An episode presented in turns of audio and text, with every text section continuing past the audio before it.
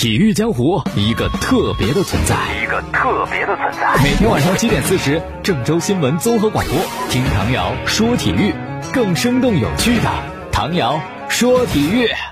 各位听众朋友，大家好；还有蜻蜓的网友朋友，大家好，欢迎收听唐瑶说体育。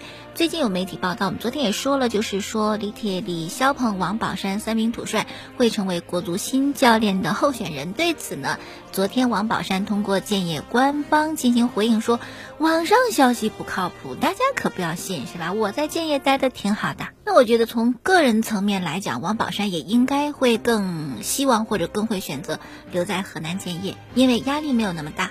同时，整个球队的环境和气氛非常的好，带国足承担的压力太大了，而且工作也不如在俱乐部执教稳定。当然，如果你说王宝山是最最最最合适的人选，如果他带领国足的话，能够使国足踢进世界杯的决赛圈，我想大家都会呃支持的啊。王宝山也义不容辞。哎呀昨天的赛前发布会呢，是建业队的助理教练牛红利带着队员巴索戈参加的。因为王宝山在上场比赛不是被主裁判罚上看台了吗？拿张红牌是要停赛一场的。据说呢，整个教练组已经把这个对讲机啊带到了航体，所以说王宝山教练虽然没有办法坐在替补席上、教练席上指挥，但是可以遥控指挥嘛。这种事情很多教练都做过。穆里尼奥呢，就是写小纸条，那个神奇的小纸条。好，这教练。那么赛前发布会上呢，出席的队员是巴索戈。巴索戈其实之前一直跟着喀麦隆国家队踢非洲杯的预选赛来着，根本没有跟队训练。但是既然他出席了赛前发布会，根据联赛规则，一般来讲，出席发布会的一般都是首发了，所以巴索戈应该是呃比赛当中首发出场的。他也在发布会上讲，希望比赛。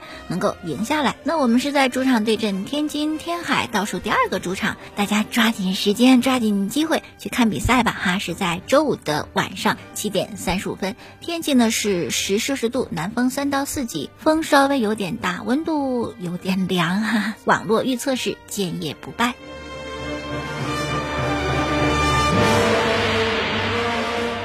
已经提前完成了保级任务，而且上轮踢的特别精彩，客场差点阻击了广州恒大。那么对恒大这场比赛，可以显现出我们的整体捏合效果和执行力好棒。所以虽然已经保级成功，但是剩下两个主场比赛是我们特别好的一个提振气势，让主场球迷感到满意的一个机会。而且建业没想到是吧？比赛临近结束的时候，竟然这么有身份，居然这么重要。你看本轮对阵天海，下轮对阵深圳佳兆业，这是两。个保级球队呀，也就是说建业会将左右他们是降级还是留在中超，那要决定人家的命运呀。我觉得对建业来讲呢，也是提出一个要求，比如说我们的职业态度，还有我们球队的稳定性。那目前来看呢，天津天海它的保级情况会好一点，因为它领先降级区两分，掌握着保级的主动权。它剩下的比赛那个对手都是属于无欲无求的球队，而保级的主要。竞争对手深圳佳兆业还有一场和上港的比赛，那上港肯定是要拿冠军的，想拿冠军的，他每场比赛都不会放掉的。好了，这是河南建业。那么同样周五的晚上还有鲁能对阵重庆的比赛。重庆自打二零一五年重新回到中超以后，跟鲁能的比赛是输了三场，平了四场，赢了两场。在鲁能的主场，重庆没有赢过，两平啊两负。嗯，当然这次呢，因为鲁能队的刘军帅和戴林。停赛可能鲁能的防守会有一定的难度。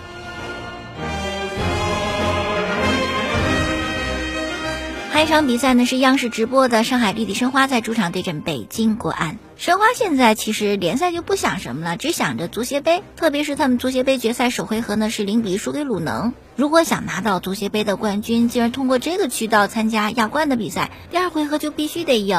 所以他们的心思不在联赛，但是由于联赛对阵的都是强手，你像这轮对阵国安，下轮对阵苏宁，其实可以说是足协杯决赛之前很好的一个练兵啊，就找一找硬碰硬的感觉嘛。那这是申花啊，国安呢？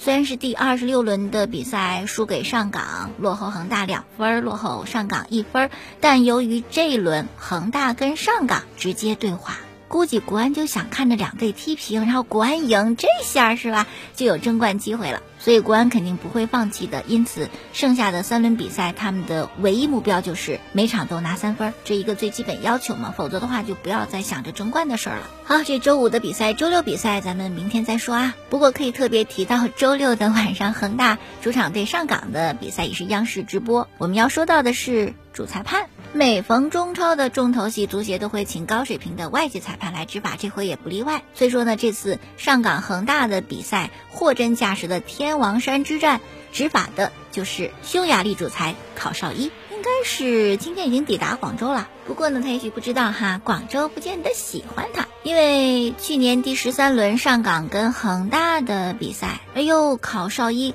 吹出恒大三个进球。这一般来讲，一场比赛很少见的，难以想象。当时的情况啊，第二十六分钟，保利尼奥打进球，但是视频裁判马宁呢提醒考绍伊说这球有问题，然后考绍伊通过视频的回放确认保利尼奥手球在先，进球就无效了。六分钟以后，第三十二分钟，恒大前场的任意球连续的打门之后呢，都打在横梁和立柱上，保利尼奥又抓住机会打进一球，但边裁举旗，考绍伊呢也判定说保利尼奥越位在先，这个进球又不算了，连续两个。那到了上半场的补时阶段，于汉超在进一球，可是裁判又认为越位，所以这进球又无效。慢镜头回放吧，没看出越位啊，有可能是个误判。当时因为拿不清楚，考绍伊还征求视频裁判组。的意见，那马宁负责的视频裁判组呢，当即就给出啊越位的判罚，说就是越位。然后这个恒大等于三个进球都没有算，就输掉比赛。而上港凭借这个比赛的胜利，联赛当中首次战胜恒大，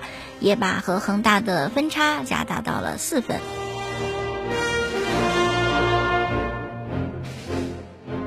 了，下面说到的是孙杨。孙杨在昨天的时候呢，又写了一篇微博，大概意思就是质疑对自己。采血样的血检官护士跨地域执业，因为这个护士她的职业注册地是在上海的一家医院，但是呢，孙杨是住在杭州啊，你上海的，你到杭州来给我采血干嘛？同时呢，孙杨还说他也没有出示护士的执业证书，违反了相关的。法律条例可以说，听证会之后呢，孙杨依然是时不时的来啊表明自己当时为什么不同意他们去做血检和尿检，还不断的来啊列一些这个证据出来。那么也很巧，在孙杨这篇微博之前呢，还有一篇文章是当时对孙杨进行啊血样、尿样采集的三名测审员当中的一位，他就说呀，哎，我不是受过培训的兴奋剂的检测助手。我就是一名建筑工人，我每天忙着工作，从没有人教我该怎样进行兴奋剂的检查，我也没有受过训练。哎，照他这个说法是吧？你根本就八竿子打不着，那你来干嘛？谁让你来的？那这名建筑工人就继续说了，说去年的九月十四号，一名反兴奋剂检察官就联系我了。哎，这个检察官是我的中学同学兼老乡。但是我们之前很久都没有见过面，就是一八年的二月份，同学聚会上重新见面啊，就认识了，有了联系。那天晚上呢，他先打电话让我去火车站接他，然后呢又开车带我去孙杨家，车里边还有另外一名女士是负责血液采集的。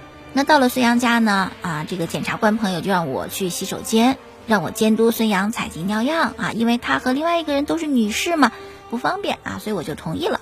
哎呀，进到洗手间看到孙杨，我就特别开心，很兴奋啊，因为他是大明星啊。于是呢，我就拿出手机拍了几张照片。后来我坐回房间，还准备接着拍的时候，孙杨就制止我了。他说：“你干嘛？啊，你拍照干嘛？”然后要求我出示自己的证件。那我就拿出了我的身份证。然后孙杨就表示：“你不是专业的检测人员，你不应该待在检测室。”啊，这就是一段采访。其实这个事情。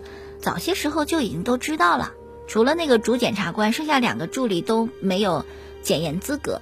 但当时之所以让孙杨获胜啊，那么国际泳联是这么认为的：就这两个助理啊，如果真的没有专业的资格也没问题，因为他们不干啥事儿，不太强调专业，就是监督一下就可以了。可以说，国际泳联当时认为孙杨没有问题啊，能够胜诉的原因不在于两个助理专业不专业，而是因为他们没有按照程序出示该出示的证件，没有亮明自己的合法身份啊，这是一个情况。那么关于孙杨这个听证会的事儿呢，还在网上看到一篇文章，可能有他自己不同的观点。那这篇文章的作者呢，先是说了几句话，说是要给孙杨看看，是他在油马体育上看到的几句评论。评论是这么写的：说孙杨应该有一个很成熟的团队在帮他运作，给他做包装，给他炒人设。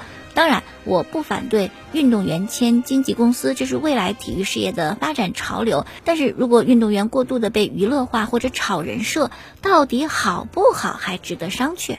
好，那么接下来呢，就看看这位作者他是怎么写的啊？嗯，他的观点您是否支持？文章写到，当公众的焦点全都聚焦在世界反兴奋剂的程序不合理的时候，大家却忽略了孙杨到底有没有服用禁药的这个事情。其实这事儿很简单呀，你就药检嘛，你就血检嘛，然后把检验结果一公开，就堵住了天下悠悠之口。认为呢，大家被孙杨的团队带跑偏了。可是孙杨也解释了他为什么不能接受这个血检和尿检，因为他可能是清白的，没有问题的，绝对没有服用兴奋剂，血样和尿样也没问题。可是你拿走以后，你会往里掺点什么东西，那我就不知道了。所以说，即使我是清白的，我这个清白的血样、尿样也不能交给你啊！这孙杨的他所做出的说明。好继续来看这篇文章的作者，他的第二个观点是这样的：就是我们中国有特别多的优秀的运动员，但不是每一位都像孙杨这样存在争议。这个争议确实有点多。我们看到过一些新闻，在一些比赛的时候呢，会说孙杨跟其他的一些游泳运动员发生争执啊，甚至什么打架，什么都有哈。有些还是女子运动员，所以呢，这一点这位作者就提出质疑。他说：“你看，朱婷。”靠实力征服世界排坛，没有任何的负面新闻，包括张继科、马龙，在国外也有一大堆的拥趸，也没有什么负面的新闻。为什么单孙杨有？最后呢，他写到，运动员应该靠什么说话呢？是靠竞技体育的成绩，不是上几次热搜，有多少支持你的粉丝。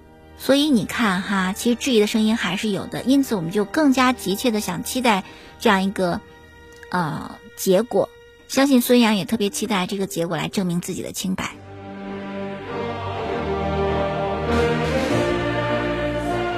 好了，再看一个事情是 CBA，昨天晚上常规赛广东和天津的比赛呢，易建联超过朱芳雨成为新的 CBA 的历史得分王，他真的应该算是 CBA 的一位传奇了吧。